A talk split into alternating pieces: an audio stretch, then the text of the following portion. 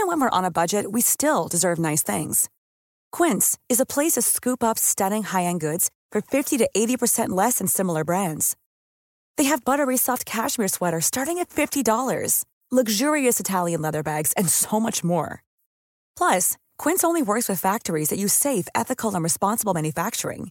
Get the high-end goods you'll love without the high price tag with Quince. Go to quince.com slash style for free shipping and three sixty-five day returns. Hey, I'm Ryan Reynolds. At Mint Mobile, we like to do the opposite of what Big Wireless does. They charge you a lot, we charge you a little. So naturally, when they announced they'd be raising their prices due to inflation, we decided to deflate our prices due to not hating you. That's right. We're cutting the price of Mint Unlimited from thirty dollars a month to just fifteen dollars a month. Give it a try at mintmobile.com slash switch. forty-five dollars up front for three months plus taxes and fees. Promo rate for new customers for limited time. Unlimited more than forty gigabytes per month slows. Full terms at mint mobile dot com. Hey, it's Danny Pellegrino from Everything Iconic. Ready to upgrade your style game without blowing your budget? Check out Quince. They've got all the good stuff, shirts and polos, activewear and fine leather goods, all at fifty to eighty percent less than other high-end brands. And the best part? They're all about safe, ethical, and responsible manufacturing. Get that luxury vibe without the luxury price tag. Hit up quince.com slash upgrade for free shipping and three sixty-five day returns on your next order. That's quince.com slash upgrade. Bakom varje samtal av den här podden ligger flera timmars arbete och löpande kostnader. Podden kommer alltid att vara gratis för alla, men för den som vill finns möjligheten att donera pengar. Genom Patreon kan du på månadsbasis donera det du tycker att vi är värda. Du hittar vår sida på patreon.com slash samtal. För dig som kan och vill så går det även bra att swisha en donation på nummer noll sju noll tre fem två två fyra sju två. Länkar och information hittar du på vår hemsida eller i poddens beskrivning.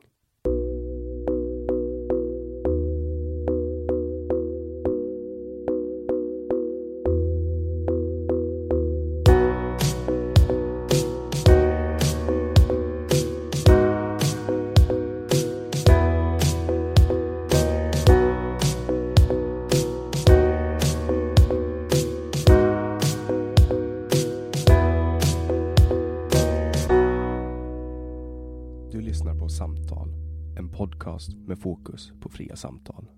Jag heter Jannik Svensson och producent för podden är Didrik Svahn. Idén är att fokusera på fria samtal. Det här är ingen debatt eller någon form av duell där det finns en vinnare och en förlorare. Det här är ett samtal där vi lägger fördomar åt sidan och där målet är att minska polariseringen. Vi tror att öppenhet är grunden för det demokratiska samtalet och vi vill uppmuntra dig som lyssnar att välja att exponera dig för samtal med någon du inte håller med om, hur triggad du än blir. Vår podd består av långa samtal. Vi vill ha långa samtal eftersom vi då får chansen att verkligen gå in på djupet. Den här podden presenteras av WebAx, hemsidor och innehåll. Mer om WebAx kan du läsa på w w w punkt web punkt a x, webb med två b. Jag heter Jannik Svensson och du lyssnar på podcasten Samtal.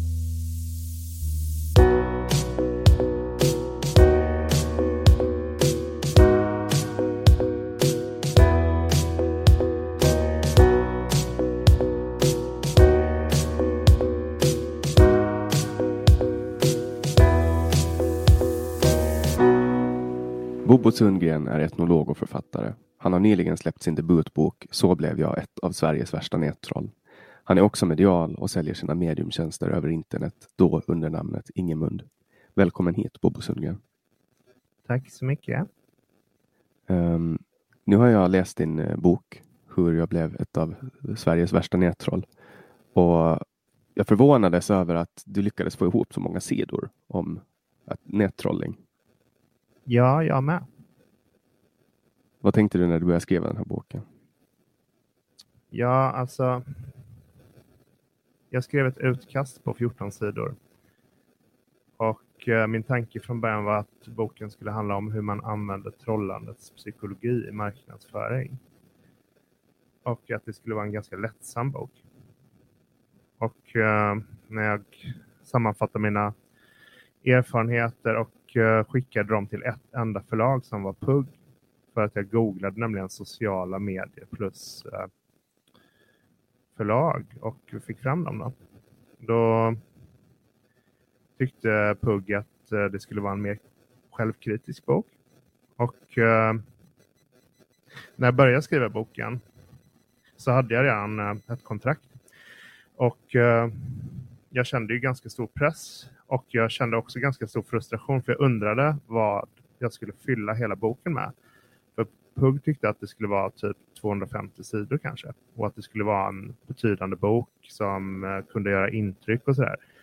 Och eh, jag visste inte riktigt hur jag skulle fylla boken faktiskt. Men eh, jag fick ju hjälp en hel del från förlaget med att eh, ja, kanske inte så mycket hitta infallsvinklar utan mer fördjupa mig. Alltså en pepp att eh, skriva mer om vissa grejer och gräva djupare och sådär. Vad, vad är det som, som gör att du är ett av Sveriges värsta nättroll? Ja, det är väl frekvensen och även graden av aktiviteter skulle jag vilja säga. Jag har ju gjort väldigt mycket grejer och det har ju varit ganska komplicerade grejer också. Och jag har haft ganska stor påverkan, eller jag har utövat en stor påverkan. Och, och den här boken är ju ganska självransakande kan man säga. Alltså du erkänner att det är, ja, men erkänner att det är lite av ett missbruk, trollandet. Ja, alltså förlaget ville ju att det skulle vara något slags biktbok och att jag skulle rannsaka mig själv. Och jag visste ju att det fanns destruktiva element och att det fanns tvång och att det fanns självdestruktivitet i det här också. Men jag tycker att det är så lite grann med självrannsakan, att ju mer man ägnar sig åt det desto mer förvirrad blir man. Så att jag hoppas att jag nådde någon form i boken där det ändå är ganska begripligt utan att bli för snurrigt. Liksom. Mm. Vad, vilken slags, kan du förklara för, för lyssnarna, vad var det för slags form av trolling du höll på med? För det var ju inte ryska påverkansoperationer, utan det var ju en annan form av, av trolling som, mm. som kanske du kan definiera lite bättre än, än mig. Ja, när jag började med det så visste jag ju inte att det fanns något som hette trollande. Och varför jag började med det, det var för att jag hade en period tjugohundrasex där jag satt och debatterade migrationspolitik mycket i ett forum på internet som hette Liberal Debatt. Och eh, jag märkte att mina åsikter stötte på väldigt mycket hat från alla olika håll. Då. Och vad var sen, dina åsikter då? Mina åsikter var inte så annorlunda från eh, mainstream bland konservativa eh, i dagsläget. Och förresten så tycker jag att det verkar bli mainstream överlag. Det som jag tyckte då och det som jag fortfarande tycker. Att jag tycker inte det är bra för ett samhälle helt enkelt. Att det bildas kulturella enklaver. Alltså det som kallas för parallella världar, utanförskapsområden och sådär. Och eh, jag tror att de flesta är överens om det. Och jag anser att eh, allt snack om mångkultur har varit ett sätt att mörklägga integrationens gigantiska misslyckande. Var det här tjugohundrasex, var det här under tiden när du studerade etnologi eller? Nej, jag hade redan tagit min examen då. Jag började snöa in på internets eh, debatter när jag eh, gick en starta eget kurs. Så det var ju egentligen väldigt kontraproduktivt att sitta och debattera. Ja, det låter ju så. Så med et- etnologi, kan du definiera eh, kunskaps, kunskapen i etnologi? Vad är det för någonting? Ja, man ägnar sig åt att eh, dokumentera och analysera folkets kultur. Och eh, det är alltså allting som eh, bär mening. Det kan ju vara hur man uttrycker sig och vad man har för vanor och seder och vad man har för identitet och allt möjligt helt enkelt. Och det som är populärt nu är ju diskursanalyser, att man analyserar det som man uttrycker i ord och skrift och alltså i tal och skrift och kanske även i markörer genom kroppsspråk och kläder och annat, och vad det säger om värderingar, traditioner, identitet. Så, och makt såklart är ju väldigt populärt att analysera. Makt. På vilket sätt använder man etnologi i, i samhället så att säga? Jo, det är väl framförallt eh,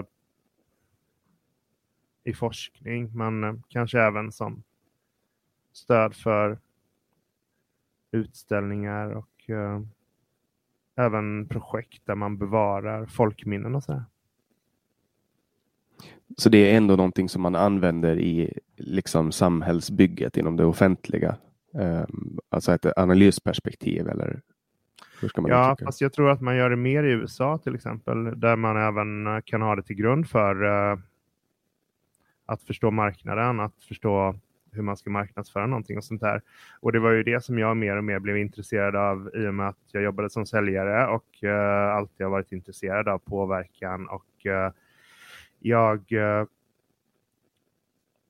blev ju väldigt intresserad också av de diskursiva spänningarna så att säga. När jag hade vissa åsikter och mötte väldigt mycket hat, hån, sarkasm, uh, ogillande och sådär för mina åsikter, så blev jag liksom intresserad av hur kan jag utmana det här ännu mer. Och det var lite inspirerat av min utbildning till etnolog, för att på etnologen så fanns det lärare som snackade om att eh, det var positivt att skapa förvirring, eftersom ju mer förvirring det fanns desto mindre fördomar fanns det, och ju mindre fördomar det fanns desto mindre förtryck fanns det. Så jag var lite inspirerad av det, men sen var jag ju också en retsticka sedan barndomen, och jag var dessutom eh, alltid på det sättet att jag ville vända och vrida på grejer, peta där det gör ont.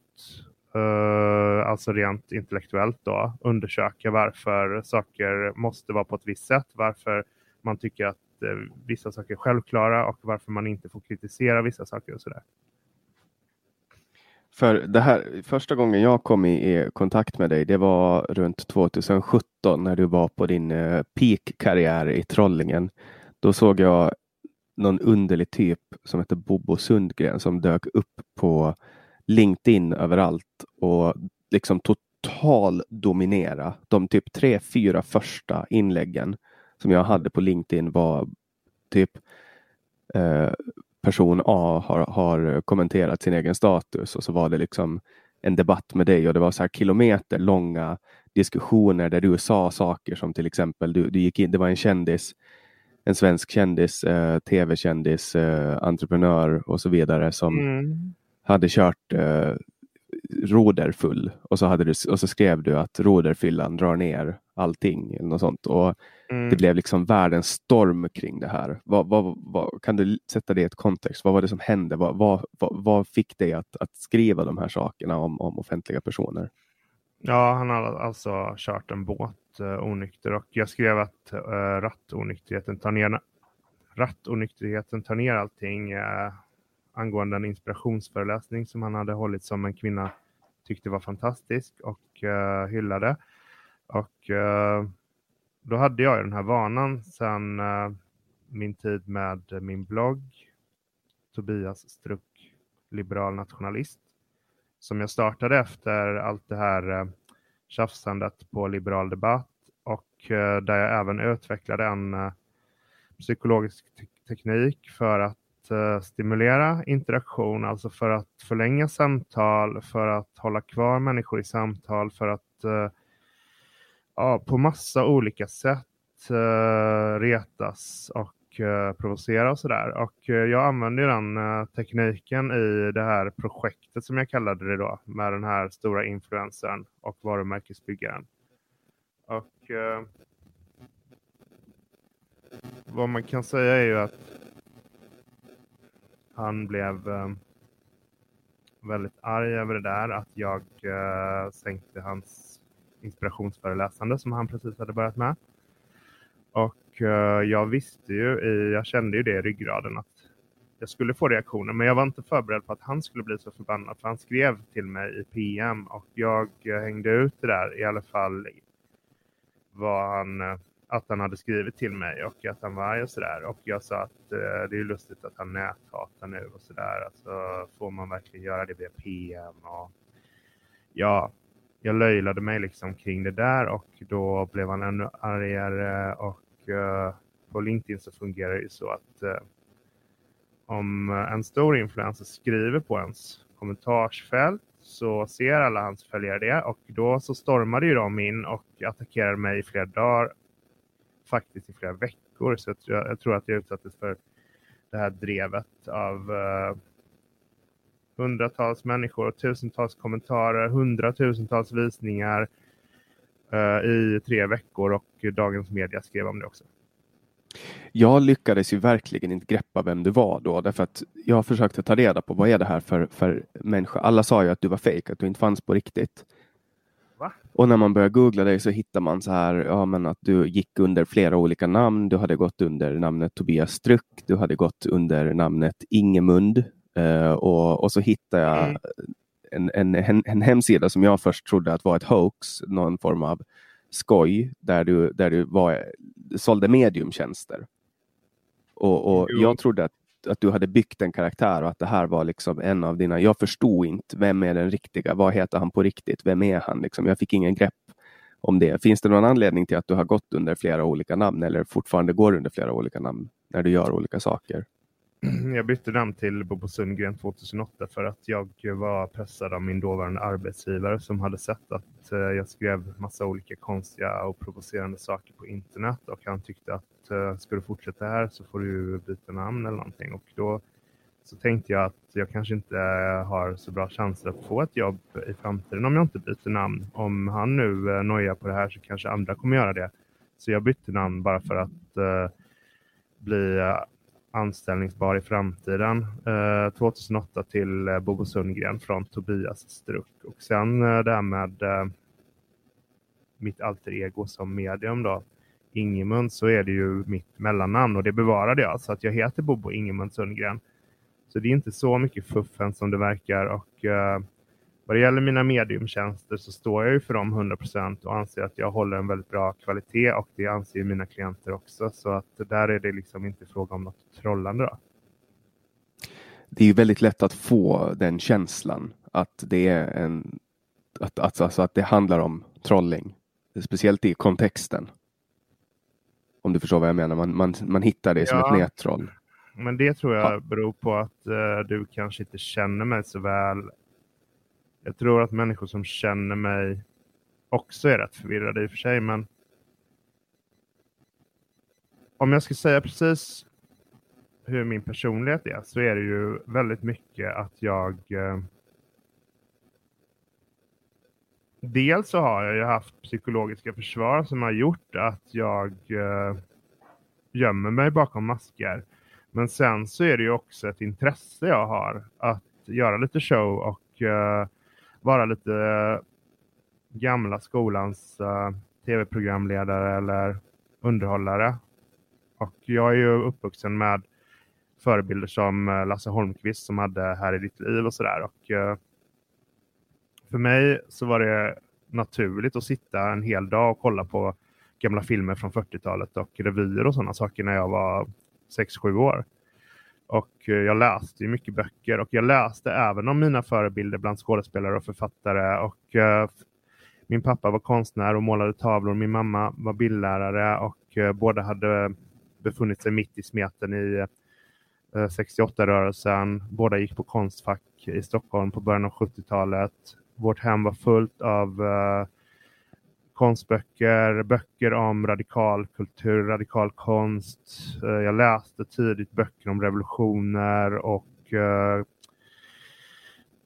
kulturella stilar eh, och eh, sådana där grejer. Och jag, för mig i min uppväxt, jag gick även på Waldorfskola i tolv år, och eh, inom antroposofin så hyllar man också det excentriska geniet och eh, avantgardkonst och sånt där liksom. Så att för mig var det för mig är det, är det vad som är det fina liksom, att uh, mm. göra performance art och uh, vara lite speciell och sådär.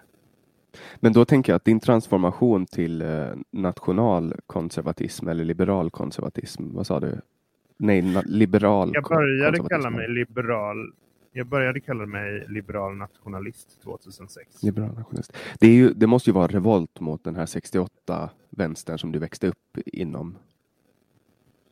Alltså, ja, det är ju lite, ja det, det är det verkligen. För att eh, väldigt många av mina generationskamrater och klasskamrater på Waldorfskolan och eh, skolkamrater eh, tillhör ju någon form av eh, vänsterkulturetablissemang och sådär. Och eh, vad ska man säga? Egentligen så var ju inte Rudolf Steiner så vänster, han som grundade hela antroposofin. Och Waldorfskolan är egentligen inte så vänster, utan det finns ju ganska mycket mystisk traditionalism och, uh, ganska, och det är ju ganska hierarkiskt också. Så att det är egentligen mer åt höger, men uh, av någon anledning så har många från vänstern liksom samlat sig kring antroposofi och Waldorf och sådär. Och uh, jag kände väl att uh, det inte var något uppror att uh, tillhöra det, den kulturen liksom. Kan du ta tag, som jag gör på mikrofonen nu, ta tag här vid sladden och tryck ihop. Ja. Så mm. ska vi höra om det slutar. Nu slutar det. Perfekt. Yes, och om vi, om vi går tillbaks till, till mediumtjänsterna. Då vad, kan, du, kan du förklara medialitet för de som kanske inte riktigt känner till begreppet eller vet vad det är? Alltså jag tycker att det är svårt att förklara varför jag lyckas med det som jag gör. Om jag har en telefonseans till exempel, så kan jag sitta och säga att nu går jag in i mig själv, och sen kan jag säga utan att den här personen har sagt någonting om sig själv och utan att jag har kollat den personen på Facebook eller vad som helst, så kan jag säga att eh, blev du slagen av dina föräldrar när du var barn? Bodde du nära en tågräls? Odlade din eh, granne stora rosor och så vidare? Jag kan säga saker även om eh, den här personens döda anhöriga och hur de dog och var de befinner sig eller var de befann sig när de dog och sådana saker. Och jag har ingen aning om hur det går till faktiskt. Jag brukar säga att jag får den här informationen från uh, min så kallade privata ion. Alltså, jag har liksom en egen kosmologi som är inspirerad av gnosticism. Och uh, jag brukar säga att jag får den här informationen från min högre vägledare, alltså mitt högre andliga jag, min, min bättre version, mitt, eh, ja, en, en högre ljusvarelse som följer var, varje människa genom livet. Sådana där saker säger jag, men det är ju liksom min intuitiva upplevelse att jag får den här informationen från, eh, från eh, någonstans liksom, som jag eh, beskriver på det sättet då. För etnologi, det är ju en, en vetenskap, eller hur? Ja, det är ju ett ämne på universitetet eh, som har en tradition av eh, att eh, man forskar i eh, folkets kultur, dokumenterar kulturarvet och analyserar det och sådär. Och det är ju klart att det finns ju metoder som man kallar vetenskapliga då. Ja, och då utgår jag från att du är en, en anhängare av den vetenskapliga metoden. Alltså jag har alltid betraktat mig mer som konstnär. Alltså jag, jag tänker mer eh, på det jag gör som ett verk. Liksom. Mm. För man har ju gjort, man har gjort vetenskapliga undersökningar på, på medium som får sitta i ett rum och gissa kort som någon håller upp i ett annat rum. Och där har man visat att det är ungefär lika stor sannolikhet att, att det visar rätt eh, som för en som sitter och gissar. Mm. Att man, man menar att man på vetenskapligt sätt har motbevisa att, att medialitet liksom, det finns inte. Medialitet existerar inte. Hur, hur ser du på, på den saken? Alltså jag har ju bara min egen erfarenhet att utgå ifrån, för jag har inte detaljstuderat det där, och jag är mycket förvånad över vad jag kan få fram om människor utan att känna dem. Och sen om de är nöjda och vill betala för det, och jag inte exakt kan förklara hur det går till, då känner jag mig ändå nöjd, eftersom det är en fri marknad och en tjänst som tillgodoser människors behov utan att jag mm. har några bedrägliga syften eller gör något som är olagligt. Det kan ju också vara värt att påpeka att det finns ju faktiskt också vetenskap som, eh, som visar på att någon form av Uh, kvantfysisk, metafysisk um, Alltså att, att partiklar på något sätt kan kommunicera varandra när man gör det här testet. När man, när man skjuter, skjuter mm. partiklar genom, eh, du vet vad jag pratar om va? Tänker du på det, svag, en... svag växelverkan? Svag växelverkan mellan partiklar eller? Eh, nej, alltså att man har, man har en springa och så skjuter man partiklar genom det och tittar på hur partiklarna landar. Och så landar de enligt ett visst mönster. Eh, men när man öppnar upp två springor och skjuter de här partiklarna, då landar de eh, enligt ett vågmönster trots att man har skjutit en i taget. Eh, och så fort man vill undersöka och, och få reda på varför partiklarna blir så, då ändrar mönstret sig. Då, då blir det ett annat mönster. Och, och enda skillnaden är att man försöker titta på partiklarna. Och att, det är på, att de på något sätt vet om det här. Och det här är ju ingen, ingen som kan förklara varför det blir på det, det här sättet. Superfascinerande.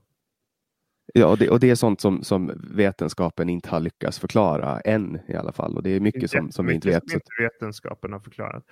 Alltså, jag, jag vet inte om jag kommer ihåg siffran rätt. Men eh, enligt eh, hypotesen man har om eh, mörk materia och mörk energi, så ska ju typ nittiotre procent av allting som existerar inte vara mätbart.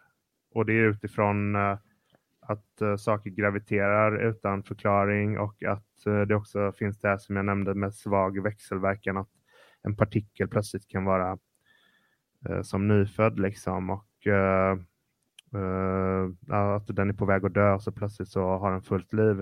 Uh, utifrån, uh, och då har man en hypotes om att det skulle finnas en uh, immateriell tvilling som byter plats med den. Har du hört talas om mm. det? Jag har hört talas om antimateria. Att all materia har en, en motsvarighet till antimateria. Är det samma sak eller? Ja, men det är ju bara en hypotes. Ja.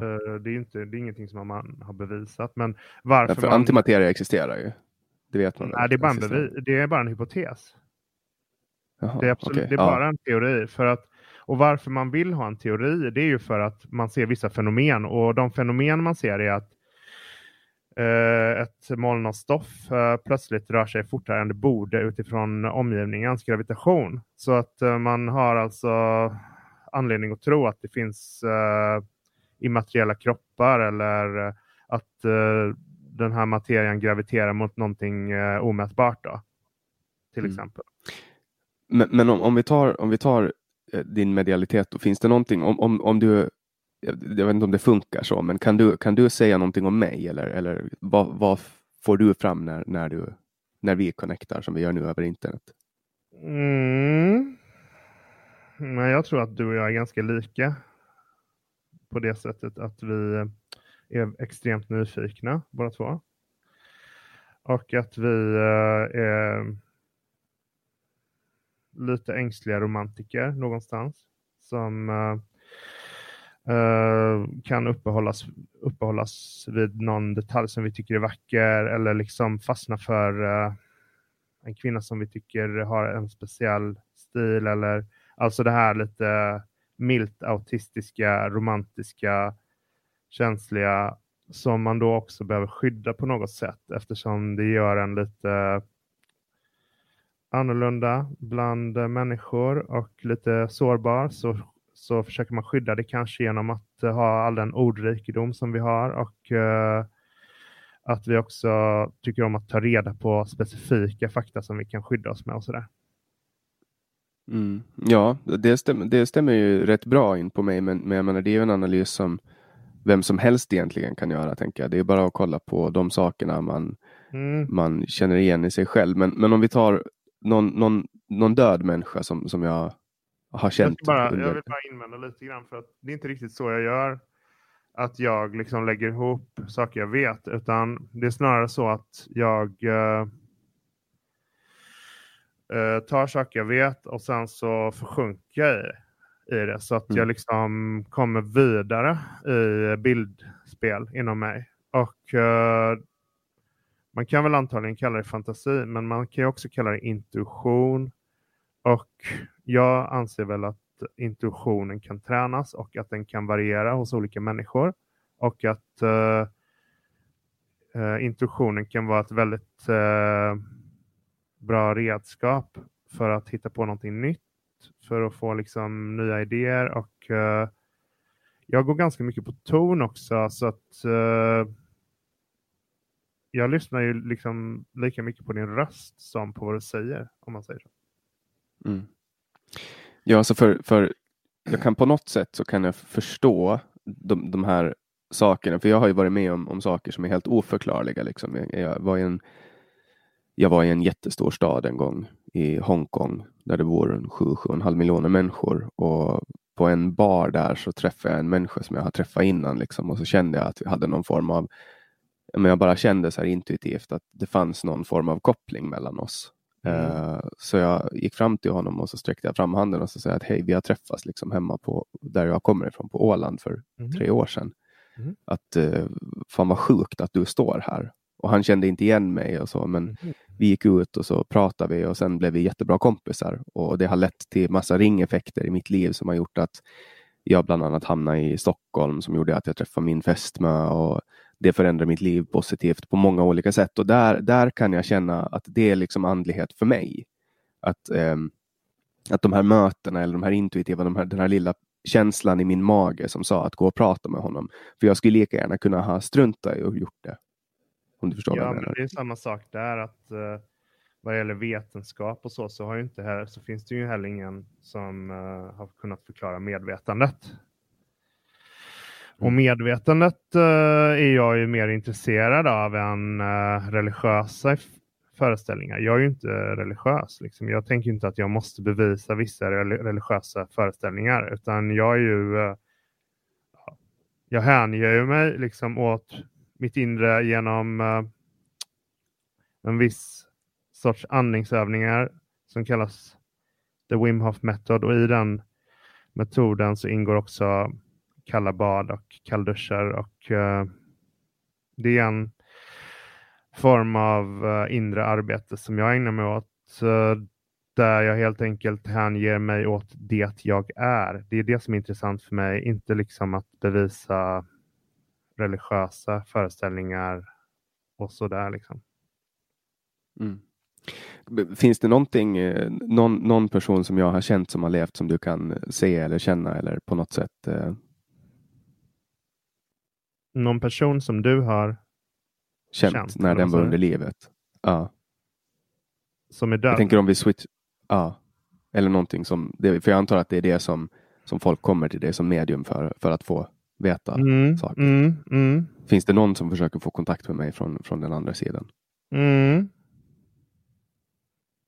Det finns det.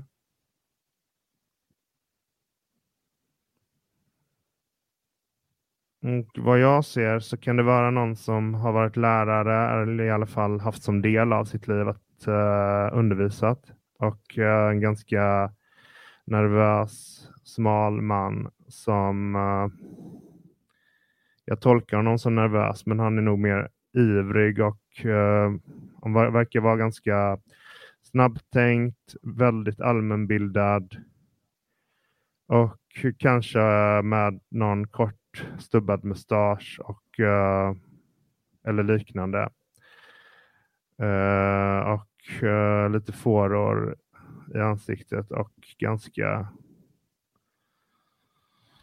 intensiv, högintelligent person. Du såg, du såg, vi ser ju varandra, du kanske såg min reaktion. Nej. Jag tittade ut i ja. rummet. Ja, okej. Okay. Nej, men för att det, det, det, här, det här är ju så... Du, det här är ju jättekonstigt. För att du beskrev just en person som faktiskt har funnits i mitt liv. Asså. En, ja, en gammal lärare som, okay. som jag connectar väldigt, väldigt, väldigt djupt med. Uh-huh. Eh, och han stöttar mig väldigt mycket. Jag hade ju extremt svårt i skolåldern. Eh, mm. Och den här personen stöttade mig jättemycket. Och han var, vi blev till och med... kan man säga privat vänner. Han, han hjälpte mig liksom med mina studier på, på sidan av. Eh, och sen eh, var jag i Stockholm ett tag. Eh, och, och då träffades vi och, och åt lunch. Och sen var det meningen att han skulle hjälpa mig lite med mina studier på, på sidan av. Men eh, sen dog han i, i cancer. Oj. Eh, ganska hastigt. Eh, och, och vi hade planerat att träffas. Så det var faktiskt... Eh, och, och du beskrev honom nästan på pricken. Mm. Uh, och det är lite sp- det är väldigt spännande för jag vet att jag inte har pratat om det här i någon podd innan. Nej. Och jag vet att jag knappast har pratat med någon om det här. Så att det var faktiskt, jag vet inte om det var, ja, nej, jag vet inte. Jag, för mig, jag kan inte förklara varför du just beskrev en person som jag faktiskt har haft i mitt liv, men mm. intressant. Ja, det var det ju. Men det här händer ju mig I... varje gång jag har en telefonseans. Så för mig är det liksom ingenting nytt, men det var ju, om jag hade, det, det kan ju vara så att om jag inte hade gjort andningsövningarna i morse så kan, hade jag nog antagligen blivit lite för nervös för att uh, ens ta din utmaning. Ja, nej, men för det, det jag menar är att, att det finns liksom ett begränsat antal personer i mitt liv som har dött. Det är väldigt få. Jag har haft väldigt stor Aha. tur. Ja. Eh, och, och han är väl en av dem. Eh, och, och jag tänkte inte ens på honom när jag gick igenom så här, personer när jag ställde frågan till dig. Eh, så tänkte jag inte, alltså jag, jag tänkte inte ens på honom. Så när jag hörde ja. det första så tänkte jag att nu, nu kommer det bara en massa blaj, men mm-hmm. du lyckades träffa någonting i alla fall, och jag vet inte om det är slumpen eller vad, vad det handlar om, men, men du beskrev honom nästan på pricken alltså. Ja, det var häftigt. Eh, och det, det tycker jag är väldigt spännande för att um, ja, jag vet inte hur jag ska förklara det. Men det är intressant. Eh, jag försöker ju vara så öppen jag bara kan för, för allting, och, och det här är ju inte ett bevis för någonting, att någonting funkar, men, men jag fick en, en aha-upplevelse som jag väl kan tänka mig att människor vill betala för.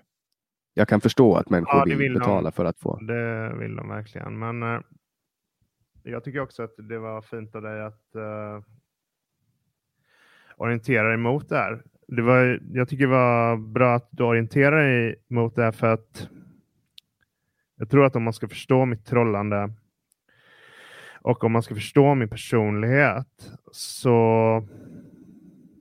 handlar det ganska mycket om att jag är så här intuitiv som jag är. Och att det är ganska jobbigt för mig eftersom jag kan känna om människor döljer någonting ganska väl. Och eh, kan också få lite, i och med att jag har ganska bra koll på vad som kommer ske och sådär.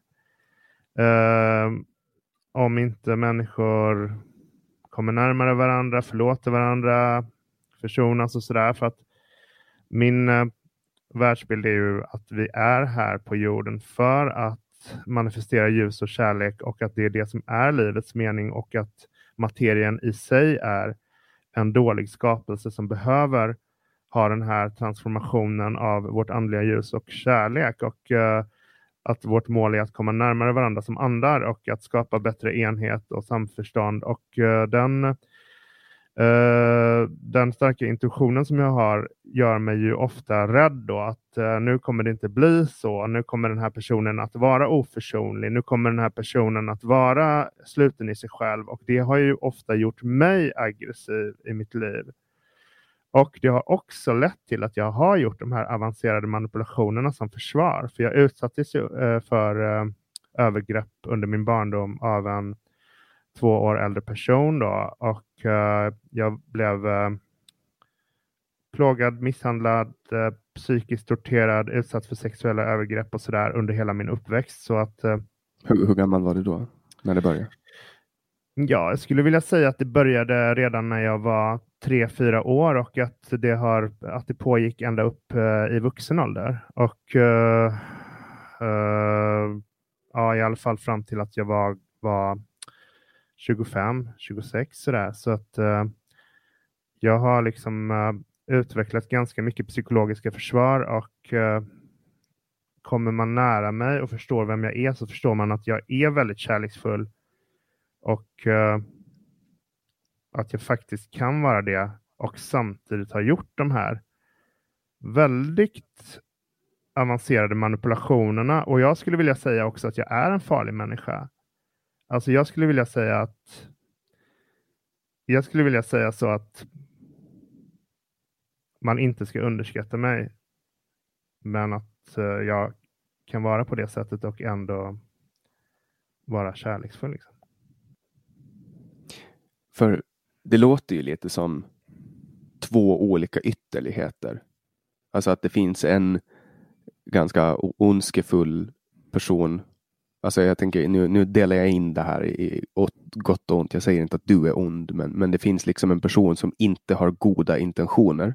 Det vill säga den trollande delen. Och sen finns det en del som bara har goda intentioner, och det är den andliga delen. Men finns det någonting där, eller är det en korrekt analys för det första? Och finns det någonting däremellan? Mm, jag skulle vilja säga att det finns en enda person, men att jag är en person då som har utsatts för så mycket psykisk och fysisk misshandel och även sabotage, manipulationer, konspirationer och så vidare, att eh, jag har utvecklat goda förmågor att försvara mig helt enkelt. Och, och det är det som tar sig i sin manifestation i att du gör saker som kan uppfattas som, som onda eller ondskefulla eller illasinnade. På den tiden som jag trollade, ja. Men nu gör jag ju inte det längre. Men jag skulle ändå För... vilja säga att Jag skulle ändå vilja säga att eh, utan att överskatta mig själv så tror jag att det är rimligt att man inte ska underskatta mig. Liksom. För jag tycker ändå att det finns fortfarande saker. Du gick ju ut någon gång, var det kanske tjugoarton tjugonitton. Vi har varit kompisar på Facebook och vi har gjort, jag skrev en artikel om det innan för kanske två, tre år sedan om, om uh, talk triggering. Ett koncept som vi ska prata lite mer om senare. Men um, det jag reagerar på nu är att, alltså du gick ut och sa att, att nu har jag slutat med trollandet, men det jag reagerar på nu är att nu trollar du fast istället mot etablissemanget. Förut så trollade du, eller inte etablissemanget, förut trollade du mot etablissemanget och alla P K-åsikter, men nu trollar du eh, mot den andra sidan så att säga, den här alt-right rörelsen. Nej, det håller jag inte med om, för att eh... trollande, det är ju att dölja sig bakom en mask och provocera för provocerandets skull. Och jag för bara fram mina autentiska perspektiv, och jag gör inte det för att provocera, utan jag gör det för att jag tycker att uh, mina perspektiv behöver yttras. Mm. För du skriver ju väldigt mycket saker på Facebook. Varje dag så kommer det olika påståenden, och som jag uppfattar det så är det någon form av test. Du testar helt enkelt teser, du testar, kommer det här jag säger nu, kommer, det, kommer folk att reagera på det? Ibland så får du ju fullträffar, som till exempel här för någon, mm. någon vecka sedan när du skrev om Jimmie Åkessons eh, olika affärer med älskarinnor. Ja, jag gjorde eh, och det, det drog ju, ja, det drog ju hus i helvete, folk blev ju helt tåkiga. Ja. Vad, Men vad är det, det som... var liksom inte avsikten, för att eh, jag eh, är gärna med och exponerar Jimmie Åkesson av den enkla anledningen att han är en viktig politiker. Han eh, är en stor makthavare. Han leder oppositionen, skulle jag vilja säga, även om det inte är ett formellt faktum då. Så skulle jag vilja säga att han leder oppositionen, och att eh, en person som leder oppositionen bör tåla granskning, särskilt när det gäller sådana saker som handlar om vad man skulle kunna för, kalla för jäv, alltså någonting som åsidosätter demokratins spelregler, som han har eh, misstänkts för här, och eh, då får han liksom tåla att granskas, och eh, det ska göras på ett alltså, korrekt nepotism, sätt. Typ då, svagare politik. Ja, någon form av sexnepotism handlar det om. Att han då, han ska ha gett fördelar till kvinnor som han även har haft som älskarinnor. Han ska ha så att säga, så att säga gett någon gräddfil till dem. Om det är sant eller inte, det, det säger inte jag. Men det finns källor som är oberoende av varandra som säger det här. Och då finns, då finns det tillräckligt goda grunder för att göra en offentlig granskning. Det är inom pressetikens ramar liksom. För det jag, det jag tänker på, jag försöker inte på något sätt liksom försvara Jimmie Åkessons handlingar om det råkar vara så eller hur det nu är, men svenska systemet bygger ju på nepotism. Alltså för att komma in i riksdagen, då behöver du bli kompis med rätt människor, därför att det är ett, det är en nämnd som, som väljer vem som ska komma på vilken plats på riksdagslistan. Och därför har ni i grunden ett dåligt system i Sverige. Och då är det ju inte så konstigt att människor börjar utnyttja det. För så gör säkert alla partier. Det där har jag faktiskt tänkt på. Jag har tänkt på det när jag hjälpte en kille med en personvalskampanj lite grann. Så jag har tänkt på det att eh, det är just den här nämnden då. Vad det nu kallas. val, val, val, för, valkommittén eller valförberedningsnämnden. Uh, eller uh, ja, precis. De som skapar listan helt enkelt. Uh. Som uh, ska finnas på röstkorten. Eller inte på röstkorten men på valsedlarna då. Uh, så att man ska kunna, för att man överhuvudtaget ska kunna bli kryssad då. Uh, så behöver man uh, väljas ut. Och då ska man liksom gå igenom ett nålshöga i den där nämnden då. Och eh, jag fattar att det inte är idealiskt. Alltså, jag tycker verkligen inte det är idealiskt. Nej, ni, ni har ett dåligt system. I Finland så har vi ju personval. Man röstar på en politiker mm. i första hand. Och sen i andra hand ja. Då partiet. Men det är inte, det är inte röstar... så enkelt riktigt med Jimmie Åkesson och eh, S D-toppen. Alltså, om jag skulle gräva djupt i det där. Jag har också skrivit en eh, liten essä som heter Det sminkade monstret om hur... Uh, de så kallade de fyra de fyras gäng, alltså Richard Jomshoff, Mattias Karlsson, Jimmie Åkesson och Björn Söder uh, tog makten i S D tjugohundrafem genom en konspiration och hur de mobbade ut den före detta partiledaren Mikael Jansson och, tog hans, och att Jimmie Åkesson tog hans plats, hur de gjorde det och uh, hur de sen har uh, arbetat med P R och hur de har arbetat med sina strategier och sådär. Det tycker jag är en sak i sig som är intressant. Att det känns lite som de är en, någon liten konspiration helt enkelt, de fyra. Och nu är det väl inte Björn Söder riktigt med i den konspirationen längre. Men eh, hur som helst så är det en sak som är lite oroande. Att de är som en liten diktatorsklubb över sitt parti. Och den andra oroande grejen det är att de verkar ha satt i system att ha väldigt hårt fästande för en liten innersta krets. Och att det är lite det som för, har förekommit i många eliter. Just att man, ut, man utbyter då lite snuskiga hemligheter om, om varandra. Som uh, skapar lite hållhakar och sådär. Så att man kan utpressa varandra och hålla kvar sig själv och andra i, under samma agenda eller samma uh, uh, överenskommelser och sådär. Så att uh, det, S D sticker ut lite med det. Jag, jag förstår att många... Det finns en film, det finns en film från en Ålandsfärja eh, där ja. De sitter och sjunger någon, ja. Låt om, någon sång om Olof Palme liksom. Mm. Så att de har, ju, de har ju, det händer ju saker när de festar och järnrörsskandalen också. Ja, jag har källor som säger att det även har förekommit droger i S D-toppens fester. Och, det har nog förekommit droger i alla partiers toppfester jag, tror jag. Jag förstår att många säger att det här händer överallt i alla partier och sådär. Men det som jag ändå känner är lite grann så här. Att har man en fasad som handlar om det här kulturkonservativa värderingar, familjen, hålla ihop familjen. Alltså alla det, allt det som vi kallar konservativt. Med att man ska vara också ansvarsfull. Mm. Eh, ha goda vanor. Så som Margaret Thatcher snackar mycket om. Hon pratade om sin far som hade sagt att eh, det är så bra att ha goda vanor. För annars så urartar även tänkandet och handlandet och allting. Och eh, det här är ju liksom klassiskt konservativt. Att eh, ta hand om sig själv. Ha bra vanor. Visa respekt för andra, hålla ihop familjen och sådär. Och eh, jag är ju konservativ, men jag har ju liksom blivit mer och mer konservativ. Och eh, jag har ju misslyckats med äktenskap och sådär, men jag är ju skild två gånger. Jag har ju varit gift två gånger och skilt med två gånger.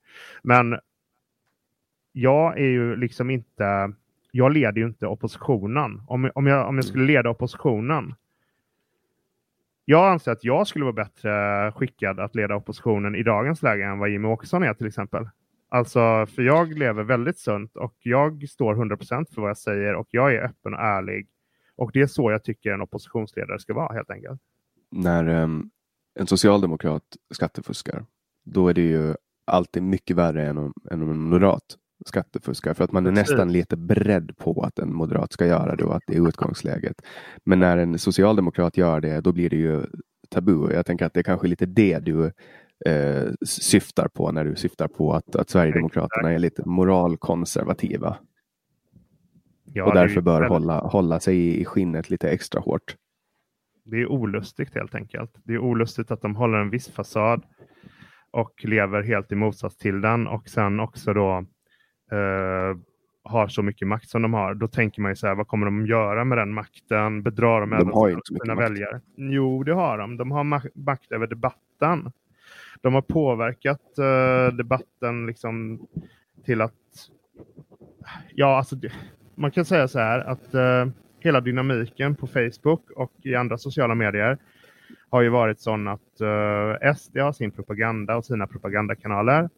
Uh, sen finns det alternativmedier som gränsar till att vara S D eller som är nära S D och sådär. Och sen så finns det en massa olika högerpopulistiska influencers. Och sen så finns det en jättestor så kallad S D-svans då. Som uh, vrider sig hit och dit och som attraherar mer och mer uppmärksamhet och som drar in... Uh, andra som kanske bara först uh, är, iakttar allt det här och, och, liksom, och sen plötsligt börjar snacka som S D-svansen. Så att den liksom replikerar sig som ett virus och den skördar uh, fler och fler väljare till S D. Och sen så förstår jag att uh, integrationen har misslyckats, för det har jag ju, jag har ju kritiserat det sedan tjugohundrasex offentligt, så att jag är ju liksom den sista att tycka att eh, mångkultur och integration är lysande grejer. Liksom. Men samtidigt så, så, så, så känner jag att det är väldigt oroande om eh, personer då som har den här tvivelaktiga moralen har tillgång till eh, sådana effektiva kanaler som de har, kan driva så mycket opinion som de kan.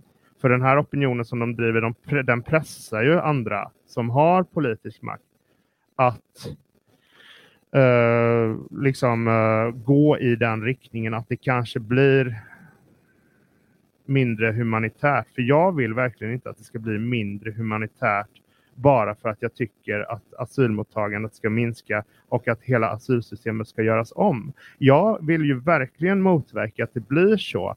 Att någon får mod och rycka sjalen av en liten flicka eh, med muslimska föräldrar i skolan. Bara för att eh, eh, vi, bara för att vi plötsligt kanske har politiska ledare som eh, antyder att muslimer är sämre människor. Liksom.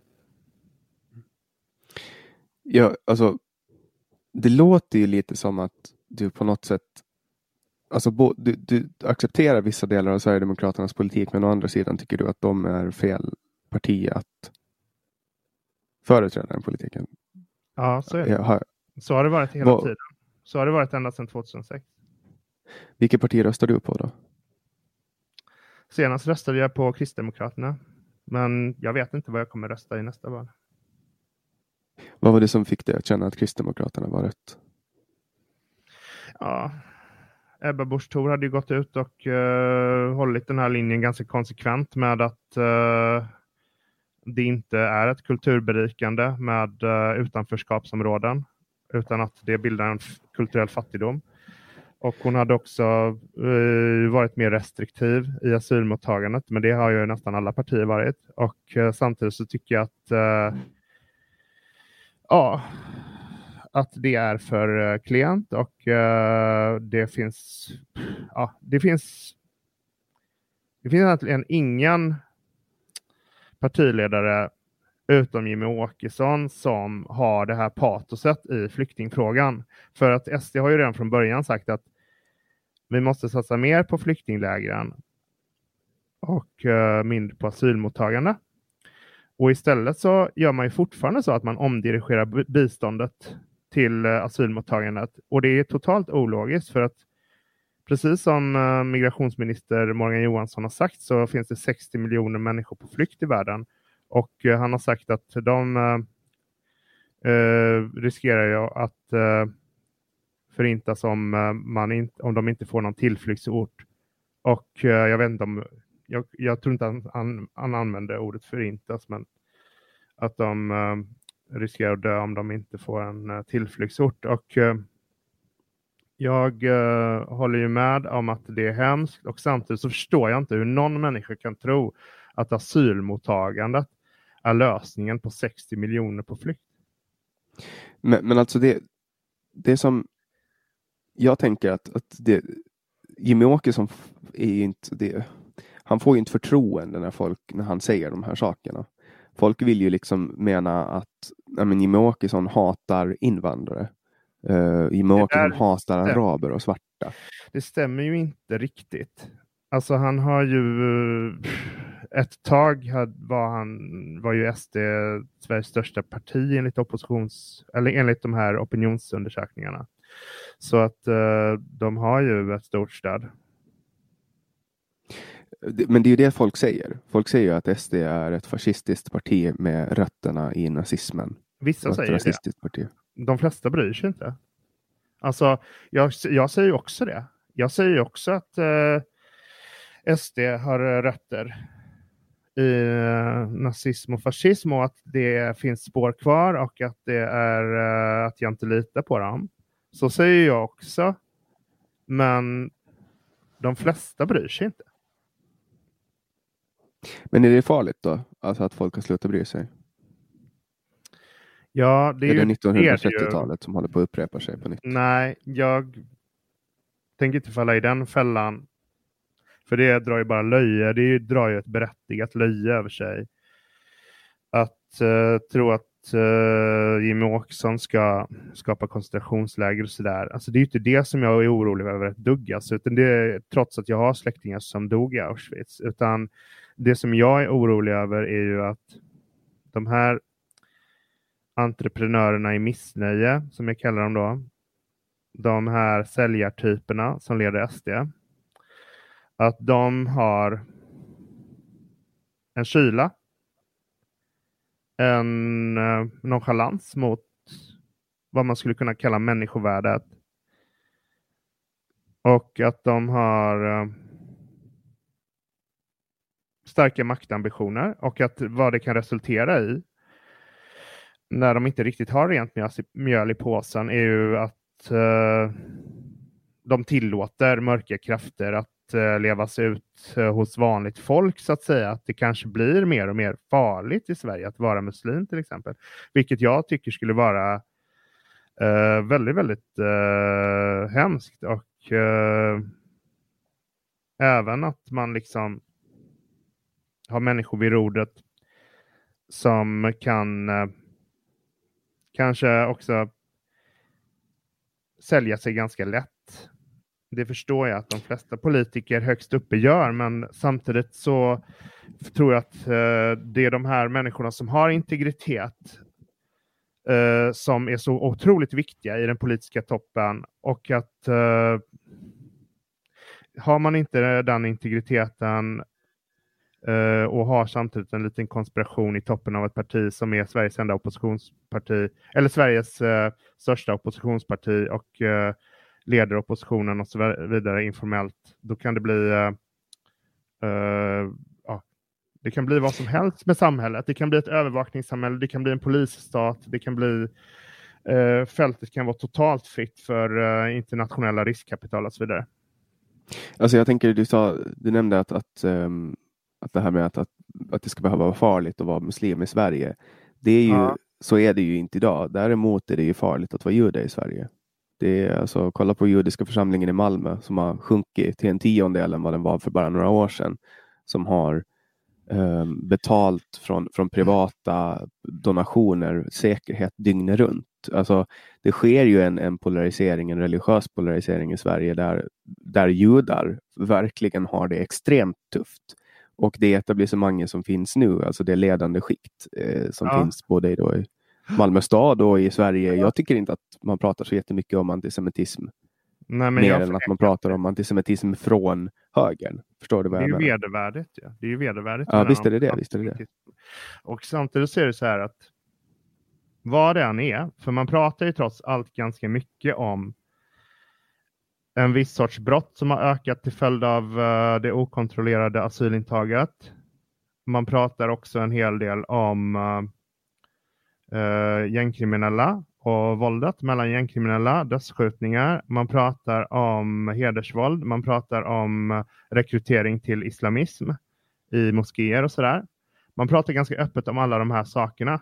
Och uh, vad risken är om man har då plötsligt en regering eller en statsminister eller eh, S D som ett stöd till eh, en regering, att vad man vad risken är om det inte nyanseras så att säga, utan eh, om man inte verkligen betonar att de invandrare som sköter sig, lyder lagen, arbetar och tillför någonting till samhället, de ska absolut aldrig klumpas ihop med de kriminella, lycksökarna och eh, fanatikerna. De ska aldrig klumpas ihop med dem. Så fort någon klumpar ihop de skötsamma och de som bidrar med lycksökare och kriminella, religiösa fanatiker och så vidare, så har ju hela samhället misslyckats. Då är ju hela samhället sjukt. Och då är det ju superviktigt att de politiska ledarna tar sitt ansvar. Och där har det ju varit skitdåligt helt enkelt. I trettio år. Det har ju varit superkast. Jag är ju helt fascinerad av hur kast det har varit. För att hur svårt kan det vara att säga att ni som sköter er och bidrar, ni är superbra. Ni andra, ni är inte bra. Hur jävla svårt är det att säga det liksom? Istället så ska man liksom klappa alla på huvudet och säga det här är, han kämpar så hårt den här killen, trots att han har våldtagit fem människor och skjutit en, så är han ju ändå en, han kämpar så hårt nu på fritidsgården här liksom. Jag förstår inte uh, det där daltandet och uh, det liksom kallas att, väl för de låga förväntningarnas rasism typ. Precis. Jag tycker att det är ondska helt enkelt. Jag, jag tycker också att jag har jag har klankat väldigt mycket på den här vita vänstermedelklassen som uh, säger att de vill ha mångkultur och säger att uh, det är så fantastiskt och sådär. Men de vill inte ha flyktingarna i samma bostadsområden. De vill inte bo tillsammans med flyktingarna. Ja, alltså alla säger ju att det inte gäller dem. Men, men kollar man på, på demografin så ser man ju att, att eh, alltså ta typ Skanstull eh, där är jätte, jättemånga röstar på F I, där typ överrepresentation av folk som röstar på feministiskt initiativ, och, och där borde också typ nästan inte några invandrare alls. Eh, att det liksom Södermalm i allmänhet, kollar man också på journalister så är det väldigt, väldigt många journalister som ja. bor på Södermalm. Jag, jag är ju både journalist och bodde på Södermalm i tre år.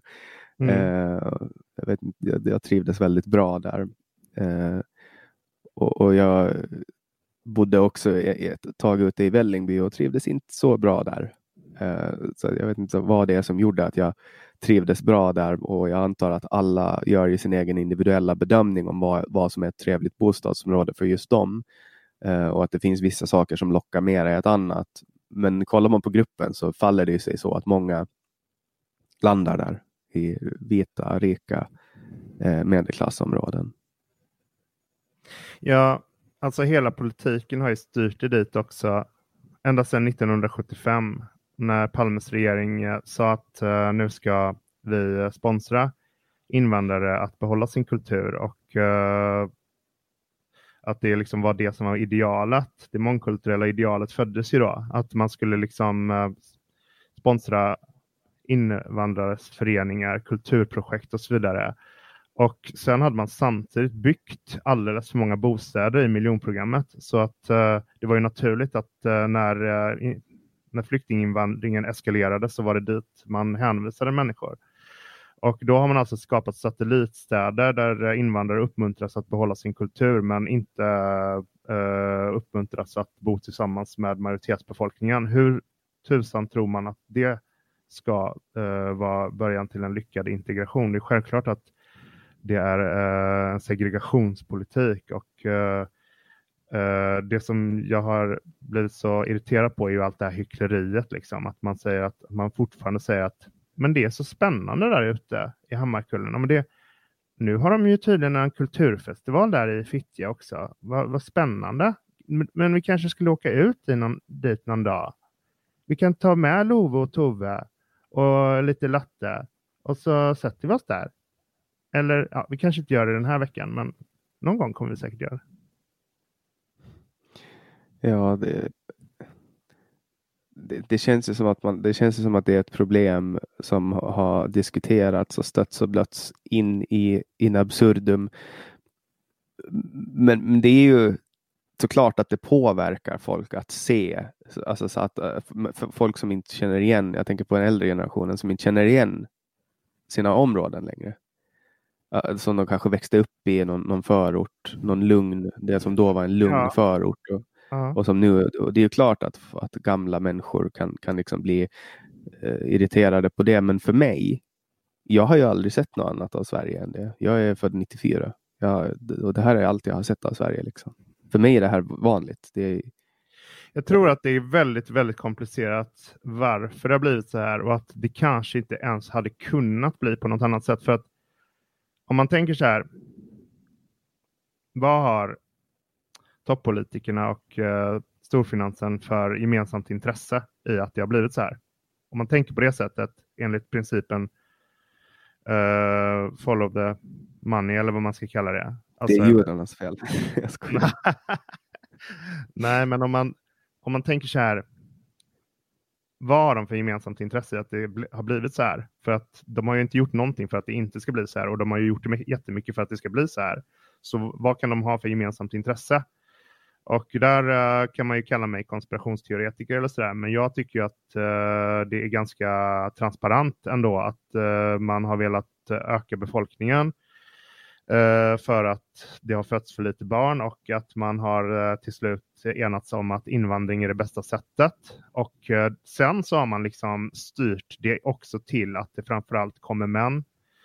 Det kan ju uh, många säga att ja, men det kommer ju framförallt män för att de sen hämtar sina familjer och så vidare. Men det är ju faktiskt många män som inte har familjer som kommer ensamma då också. Och som utgör de här sjuttio procenten som det var tjugohundrafemton, jag tror att det var sjuttio procent som var män av, i flyktingvågen tjugohundrafemton.